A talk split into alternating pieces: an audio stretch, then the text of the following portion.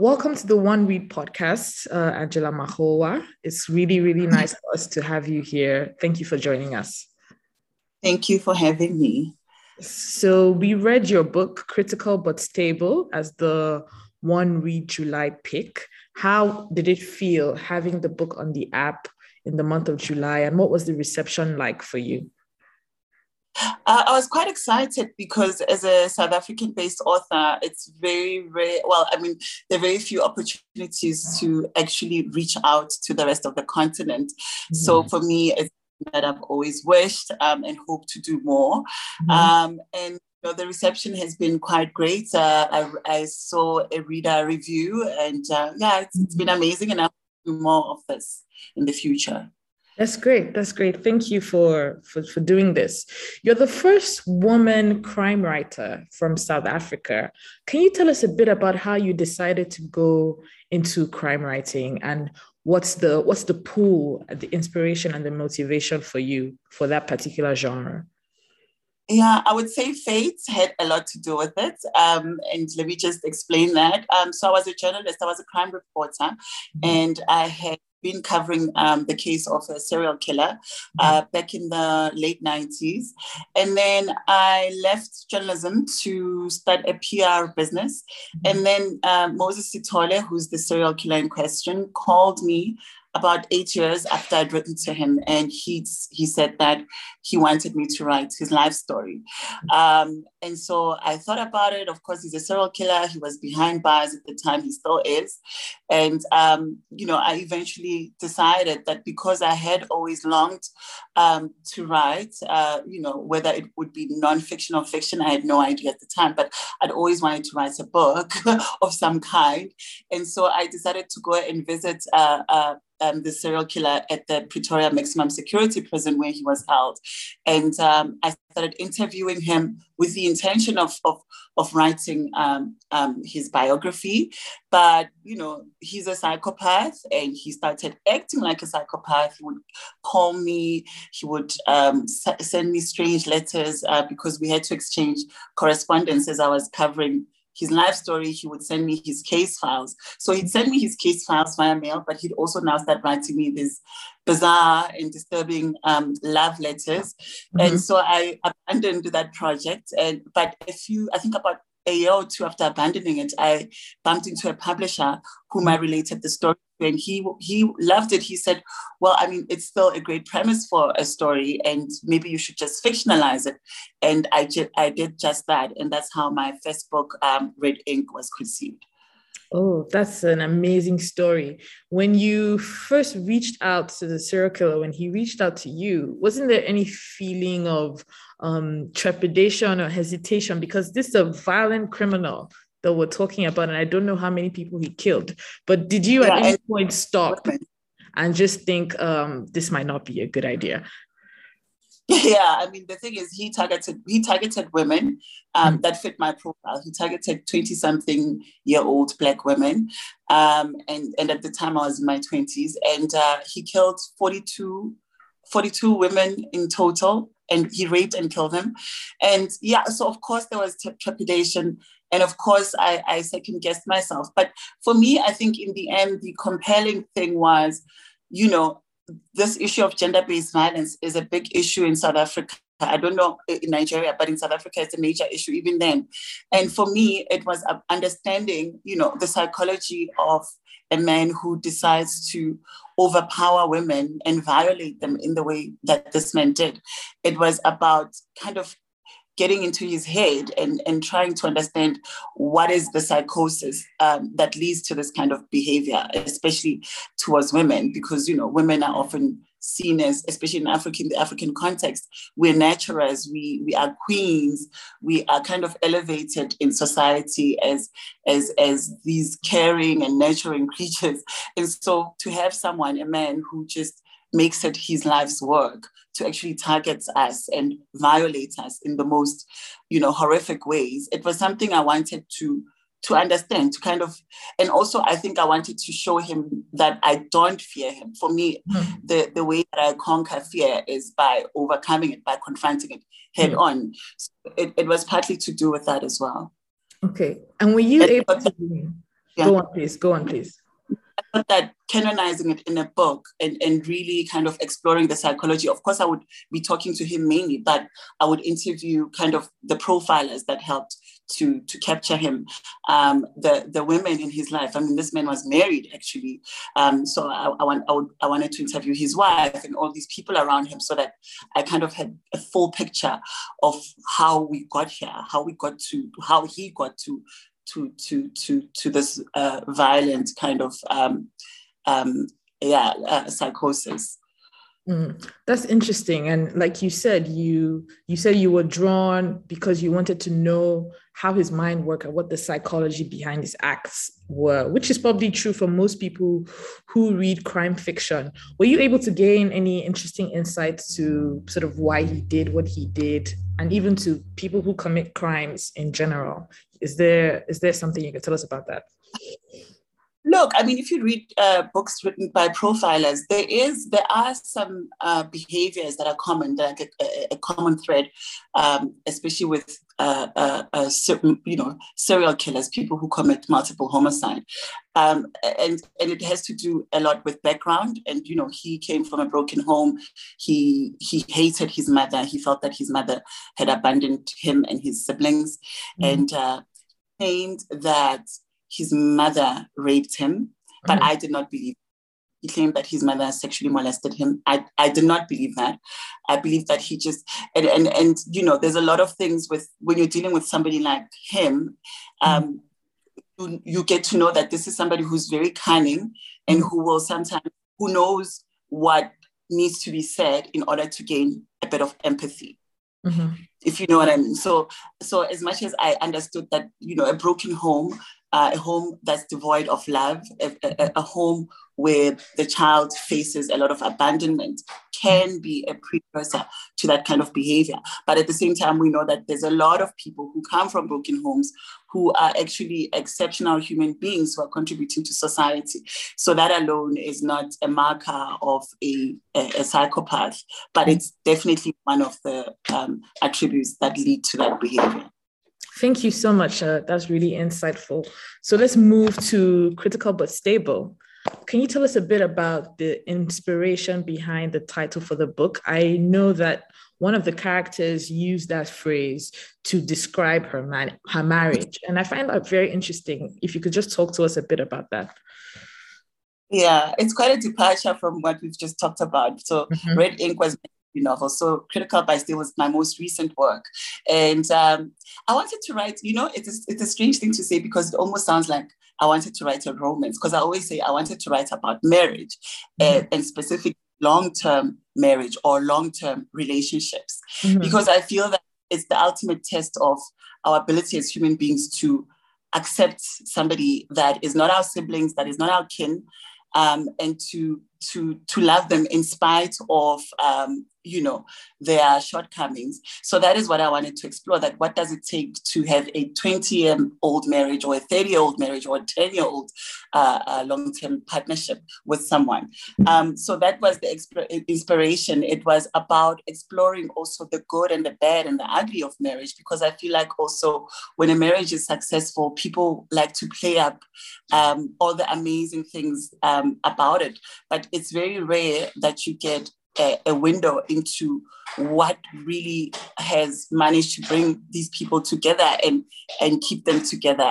And we hardly ever see kind of the not so pretty aspects of marriage. So i wanted to actually just really go into these three couples homes uh, their bedrooms their their everything and and just put it out in the open. And also just to reflect on how it is that when you do have that long-term relationship you tend to want to uh, flaunt it as if it's something that is uh, uh, devoid of any flaws you know? Yeah um that makes a lot of sense.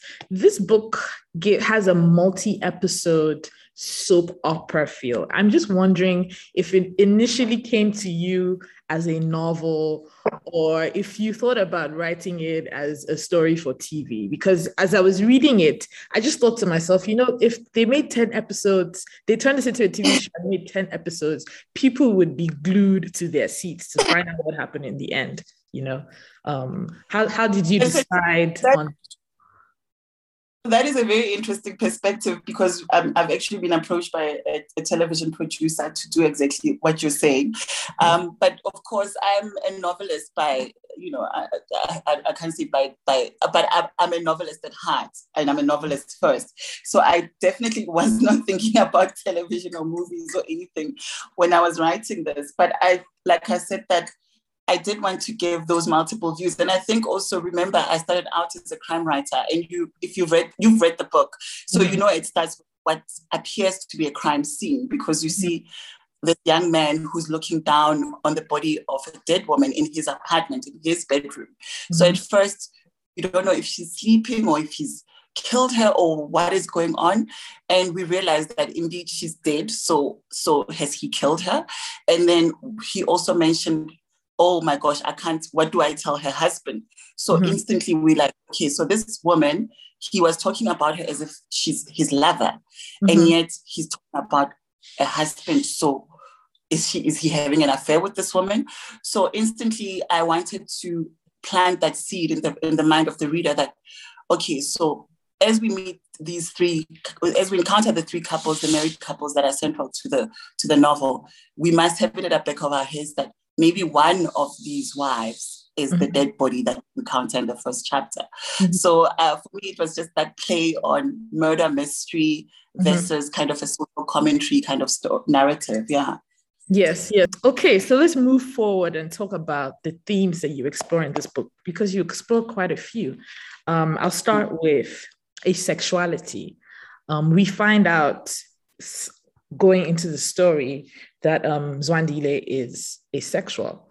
What were you trying to achieve sort of by exploring this kind of situation, especially in a long term marriage? Um, and these are two religious people um, who've grown up in the church, obeyed um, Christianity and Christianity's rules. And for Lerato, that's Zwandile's uh, wife, she feels that, you know, I've, I've done the right thing. I'm in marriage now. I need to enjoy sort of the fruits or the benefits of marriage, but but she can't do that. And she's a bit confused when she finds out that her husband is asexual because to her it's like, what does that mean? You know, we're married, we've had sex before, we have children. How can you be asexual? Can you, can you just talk a bit about what you were trying to achieve um, exploring that theme? Look, uh, it, it, was a number of uh, issues that I wanted to uh, address. Um, one is a, a, sexless marriage, like what what what that means when what what does the man or the woman do when they find themselves in a sexless marriage. Number two it was um, culture, religion, and sexuality. Mm-hmm. You know um, that oftentimes, especially as Africans, we are not free to talk about any other type of sexuality except um, heterosexual relationships. That is the norm, and anything else is taboo, you know.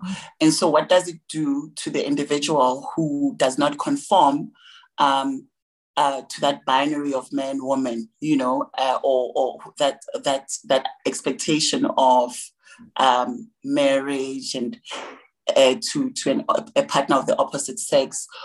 Uh, and and for me, it's that a lot of people suffer in silence because of what we as society deem to be taboo. And there are people who are asexual, but they hardly ever um, get seen, whether it's on television or in movies or uh, uh, in, in, in, in, literature. I mean, it's very rare. I think I, have not actually read of a, an asexual person, and I'm I'm widely read. Mm-hmm. Um, so I always feel that that's art, art needs to um, how does it go? It, it comforts it comforts the how what does it go? I can't remember. I, I, normally quote this, but I've forgotten it right now. But art is supposed to comfort the unseen and bring to light that which we wish to suppress, especially in a positive way. And I think that talking about something like asexuality, um, if there's one person who's asexual who reads this, just for them to feel seen, to feel acknowledged, to feel like they're not a freak, that, that this happens. Even though Mzwake's character doesn't carry out his asexuality in the most noble way, but just the fact that we talk about um, the unseen and, and in that way acknowledge that such people exist for me is enough. mm-hmm. is a start. Not enough, it's a start. Thank you so much for that. Uh, let's move to the role that women play or take in their marriages. So we have three couples here, the Gias, the MCBs, I hope I got that right, and the Manamelas. And in this, these three families are trying to keep up with the Joneses, or as you put it, is it keep up with the Khumalos, is how you said it.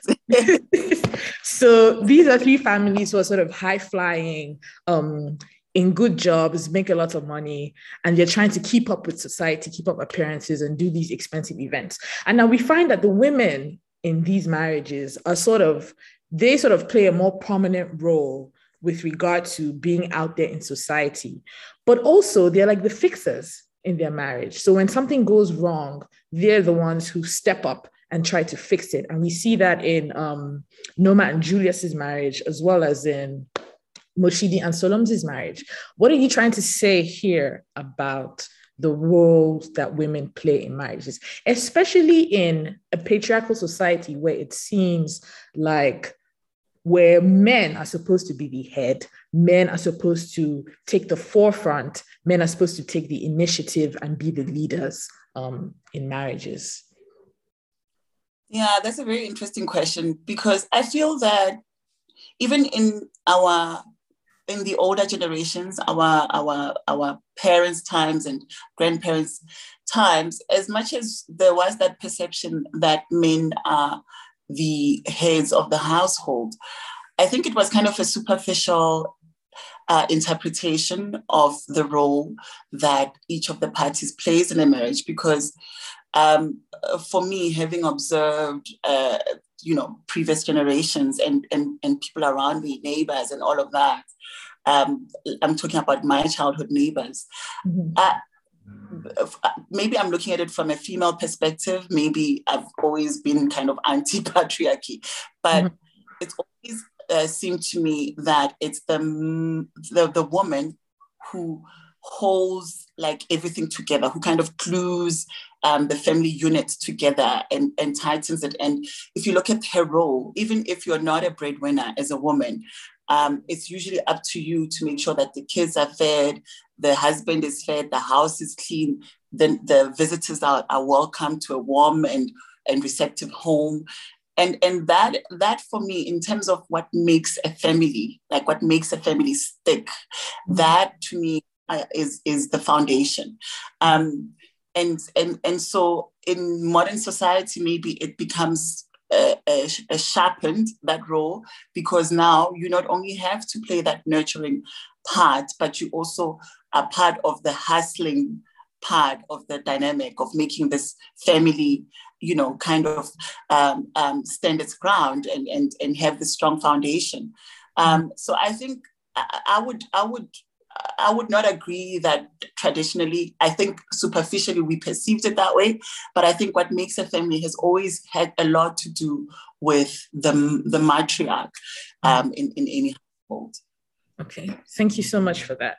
Um, let's move on to South African feelings towards foreigners, but also white South Africa's resentment towards Black South Africans. So, with regard to the foreigners aspect, Lawrence is from Zimbabwe. Um, there are also a few other characters who, or a few other people who sort of mention that as a foreigner in South Africa, your life is a bit more difficult because people don't trust you um, and people just, they don't trust you. How has that changed? Is that how it always was? And how has that changed over time in South Africa? Yeah, no, that's a good question. It's not always been like that at all.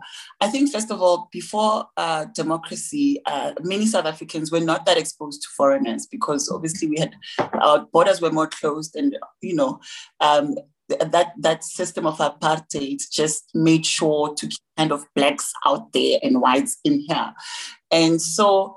Um, so there was never and, and i remember you know when 1994 when when the borders opened up in 1994 it was a very welcoming spirit towards you know, our fellow Africans. It's like people were saying, oh, our fellow Africans, fellow Africans. It's amazing. You know, I've got a Zimbabwean neighbor, I've got a Nigerian neighbor, I've got a Muslim. So people, there was an excitement of this, uh, this sense of, you know, um, South Africa, Johannesburg being more cosmopolitan. Mm-hmm. So I what has shifted, first of all, is the fact that our borders are quite porous.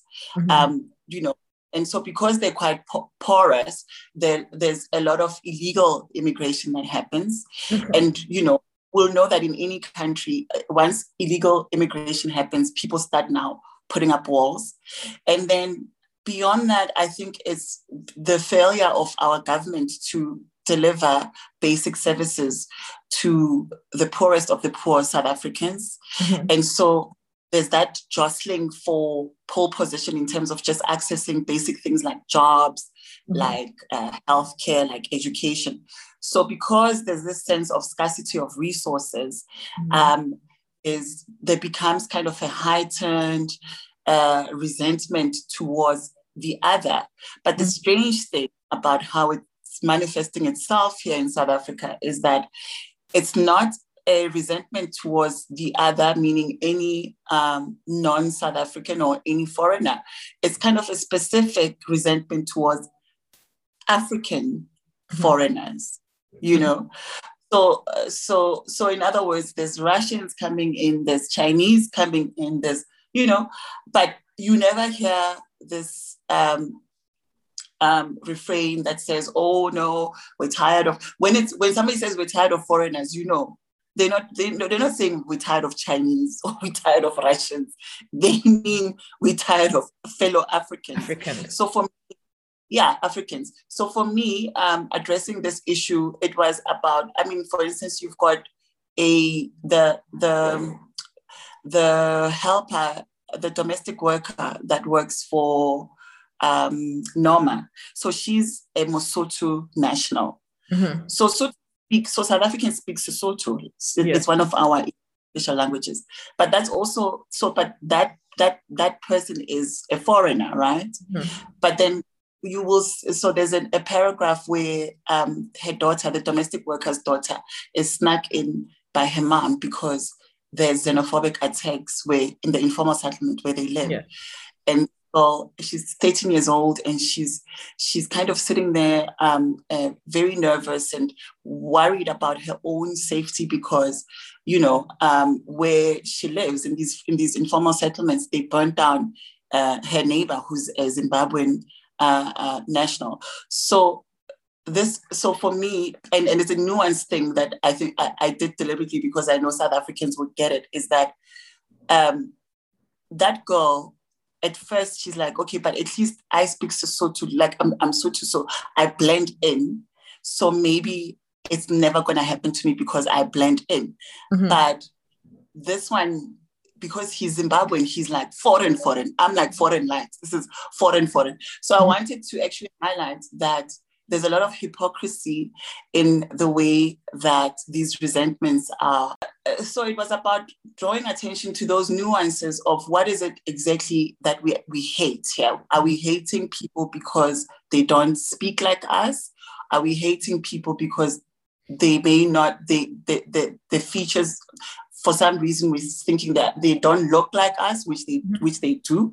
Are we hating people because they are part of us and because they're part of us, because they look like us, you know, um, ironically, we say they don't look like us, but they look more like us than a Chinese national, than a Russian national.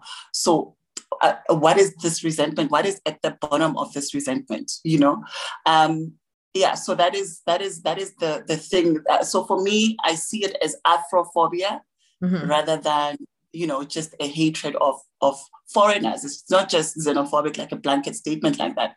It's specifically geared towards Africans. So why, why, why are other Africans not welcome when you know there's other people coming into the country that that, mm-hmm. that, that are not South African that are accesses, accessing even bigger opportunities sometimes. Mm-hmm. Mm. I also wonder if you were taking that into account in the way that you sort of created the the three families' social lives. So I know it's a novel and we don't get to see every side, but they're kind of very insulated, and we don't know if they're interacting with other with white people, for instance.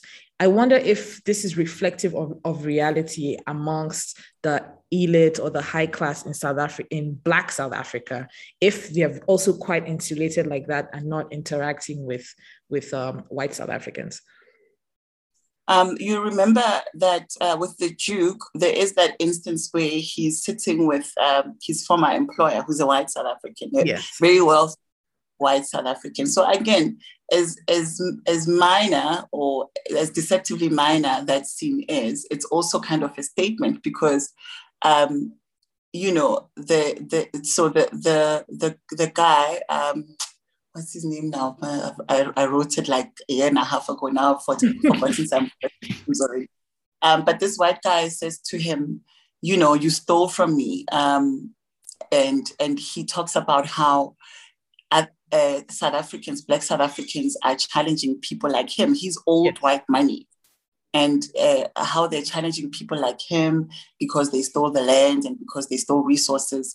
And, you know, um, I found it interesting to have this dynamic where this guy who, because there's there, there is obviously that strong negative narrative that says that you know a, a, lot of these old this old white money is made out of resources that should have been our resources, yeah. that are our resources basically you know the the, the natural resources um, the minerals and all of that kind of stuff so this man is cut from that cloth of old money that came here mined the lands uh, used black labor for close to nothing and now has this generational wealth. Mm-hmm. And so, but he's sitting there and he's saying to the Duke, You stole from me, and now it's payback time, you know. And, and the Duke himself in Black society, because he's had money for a while, like a, a while longer, him and Noma are old money in South African terms. Yes. Um, yeah so it, it's that theme of you know where does all this this old money all this old money you know where does it come from yeah where does it come from yeah not to say but you know it's just an interesting kind of narrative yeah, yeah. i think you even tried to address that because um noma comes from a gangster family and mm-hmm. Julius, we know that we later find out that he's a thief. So even mm-hmm. their old money is ill-gotten. It's ill-gotten money. it's just really funny how that turns out.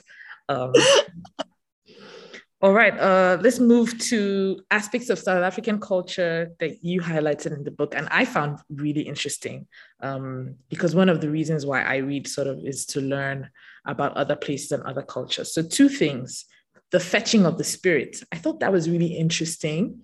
And I'd never heard across that. I've never come across that. that before. The really? fetching of the spirit. Yeah, can you just tell us a bit about what that is, what what the ritual entails, and the significance of that? Yeah, so the fetching of the spirit, um, I, to be honest, I didn't know that much about it. Um, the first person who told me about it was my mom, actually, when I was writing the story. Um, and she because she used to be a nurse so she would tell so she was telling me that you know especially for people who die under very violent circumstances um, there's that perception that that person's soul is not at ease it's not at rest you know mm-hmm. um, so, so i don't know so for instance here in south africa if somebody had died in a like on the side of the road. And I've actually seen white people do this as well.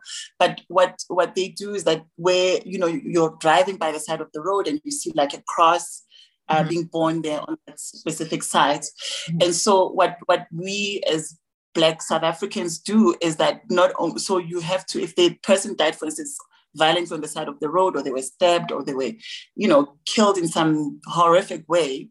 Um, that person's spirit will not rest until it is fetched, you know, by uh, a delegation of the family group and a spiritual leader of some kind to say, you know, um, this is not your final resting place. This is not how you were supposed to to go, but we will take you to your final resting place. And usually it would be like a, a significant, a spiritually significant place. Mm-hmm. Um, if, if it's just uh, taking you to where you're going to be buried mm-hmm. um, or or where for instance yeah so where you're going to be buried then then it's kind of a way of ensuring that you're not going to become a wandering spirit mm-hmm. so for us that interpretation is that if you if that ritual doesn't happen um, that's how haunted places happen. Mm-hmm. That's how you know wandering spirits come come to to be.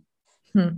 And does it have to be done with the person's body still there, or can it be done while the body's in the morgue? It can be done. So, for instance, my mom was telling me about like how uh, the, by that time the person is in hospital. Let's say they've been uh, it's gunshot, they've been shot, or they've been stabbed or whatever it is. So the, the family would want to know where was he stabbed. Like that's why it's so important. That, that's why the way of mm-hmm. where somebody died is so important. So if the person's already in hospital, they will go to where he was stabbed, where he was found or she was okay. found. And they would pray over that spirit to to take it home to mm. its Yeah. That's really interesting. Okay, so the second point was the abandonment. I'm trying not to spoil the story, but we find out that the woman dies and her husband sort of disowns her in death. Is that is that common practice? Does that usually happen in South Africa? No, it's not. Uh, it's uh, it's very unusual, which is why the reaction from society, from everybody, was so unusual. But it can mm-hmm. happen. But it, it's not the norm. And there, the statement I, th- I was trying to make there is, is, is about how male infidelity is so much more acceptable mm-hmm. than female infidelity. Mm-hmm. So, you know, I mean, so many women, um, they even go get their husband's bodies in the, mis- the mistress's house. Maybe he had a heart attack or something happened there. And mm-hmm the wife would do everything to make sure that people don't even find out that this is where he was found. You know, she'll come up with a story to to ensure that you know it's kind of uh, we, we kind of hide this indecency but when it comes to men uh, it's not they are not as forgiving of a woman's infidelity and with the particular husband in question i mean they already had major issues in the marriage and for him um, it's not about questioning, okay, maybe this issue is what led her to do this. It's about she has shamed me, mm-hmm. you know, he has trampled on everything that as a as a family we stand for. And so I cannot be associated with that woman, you know. That's, yeah. Thank you so much for explaining that. Uh, so let's move a bit to the end of the book. I think the story apart from of course the person who died i think the story ends well for most of the other characters um noma gets her business even the duke well ex- so most of them not even the duke but he got what was coming to him I, he had it coming no you, you well for the women it ends well for you the you won't believe how many people were like why did you do that to the Duke? We loved, and some women are like, oh, I loved, I think I was in love with the Duke. And I'm like, what? What? so there was something I was thinking about this morning, which is that if um if the housekeeper's daughter had not been in the house, the police would never have arrived and he would have gotten away with with the robbery. But you know, it just shows how these things work out. She, she the police the police had never shown up. Maybe the thieves would have found the jewels, but he would never have gone to jail. that is very true, actually. yeah. Yeah. So I just wanted you to talk about how you um, how you came to that resolution. The women sort of get what they what they want at the end of the day, but the men are sort of held holding the consequences of their actions. Yeah, I mean, don't we deserve that for a change? Don't we women deserve that yeah. once? Love, love it. I love it. Yeah. I feel like it's about time that women least had a happy ending. And to be honest, they're not the, the endings are not unrealistically happy endings. Do you know what I mean? It's not yes. like somebody rides off into the sunset and lives happily ever, ever after. But they are they are palatable kind of happy endings. Like mm-hmm. things could have been worse. Uh, things could have been worse for Mushiri. Things have, could have, I don't want to give away too much. Could mm-hmm. have been worse for any other characters, for, for any of the characters that made it. And for me, I mean, I've always, I've actually get into trouble a lot about my endings because um, you know, growing up reading, being a voracious reader and reading fairy tales and stuff like that, I just I, I, remember being this child who had very unrealistic expectations of life. You know, mm-hmm. I expected the happy ending, and I, I until I think I became, until I was older and started like seeing that life is not always kind of roses and stuff. And I've just thought, you know what? If I wrote a book, I want, I will never end it in a way that kind of has these unrealistic expectations of what life is about. It doesn't mean I'm a pessimist necessarily, but I'd like to think that I'm a realist. And so my endings, I mean, for instance, I've got a book called The Blessed Girl, mm-hmm. and the one that the book I wrote before this one. And um, it has like a typical Angela Makholwa ending. It doesn't, it's not well, it's actually that one is not happy. And it was picked up by Bloomsbury in the UK. Mm-hmm. And they loved the book, but said, please, you have to change your ending. You know? yeah that that you probably didn't take that well. No yeah i said to them look i can give you a different ending but it's not going to be like a fairy tale ending because mm-hmm. i don't do fairy tale endings. I don't believe in them. I don't think they're real re- I, I don't think they're realistic you know? And so i um, i gave them a different ending that's slightly not as um it doesn't have as much pathos as my my original South African reading, but it's definitely it, it's def- I, I, can I can still call it an Angela Makholwa ending, you know, which is what I was happy with. sweet, sweet, Thank you for that. Can we expect something new from you anytime soon? And are you still working in the crime genre? yes, I am. I'm actually I'm actually working on uh, adapting one or two or three of my books to screenplay. So that's what I'll be focusing on for the next, I think, two or three years. Including this I'll one? including this one. Yes, I told you that yes, approach. So yes. I'm going to I'm going to co-produce with them. Um, yeah, and we we we we're thinking of uh, television series as opposed to like a feature length. Yeah. Sweet. Are you reading anything right now? Yes, on Netflix one day. Hopefully, crossed. Yeah. Are you working on anything? Are you reading anything right now? Oh my gosh, I'd love to say I'm reading. Oh, I'm reading two books actually. Um, the uh, uh what's it? The Other Woman, and um, a book called what is this book that I'm reading called now?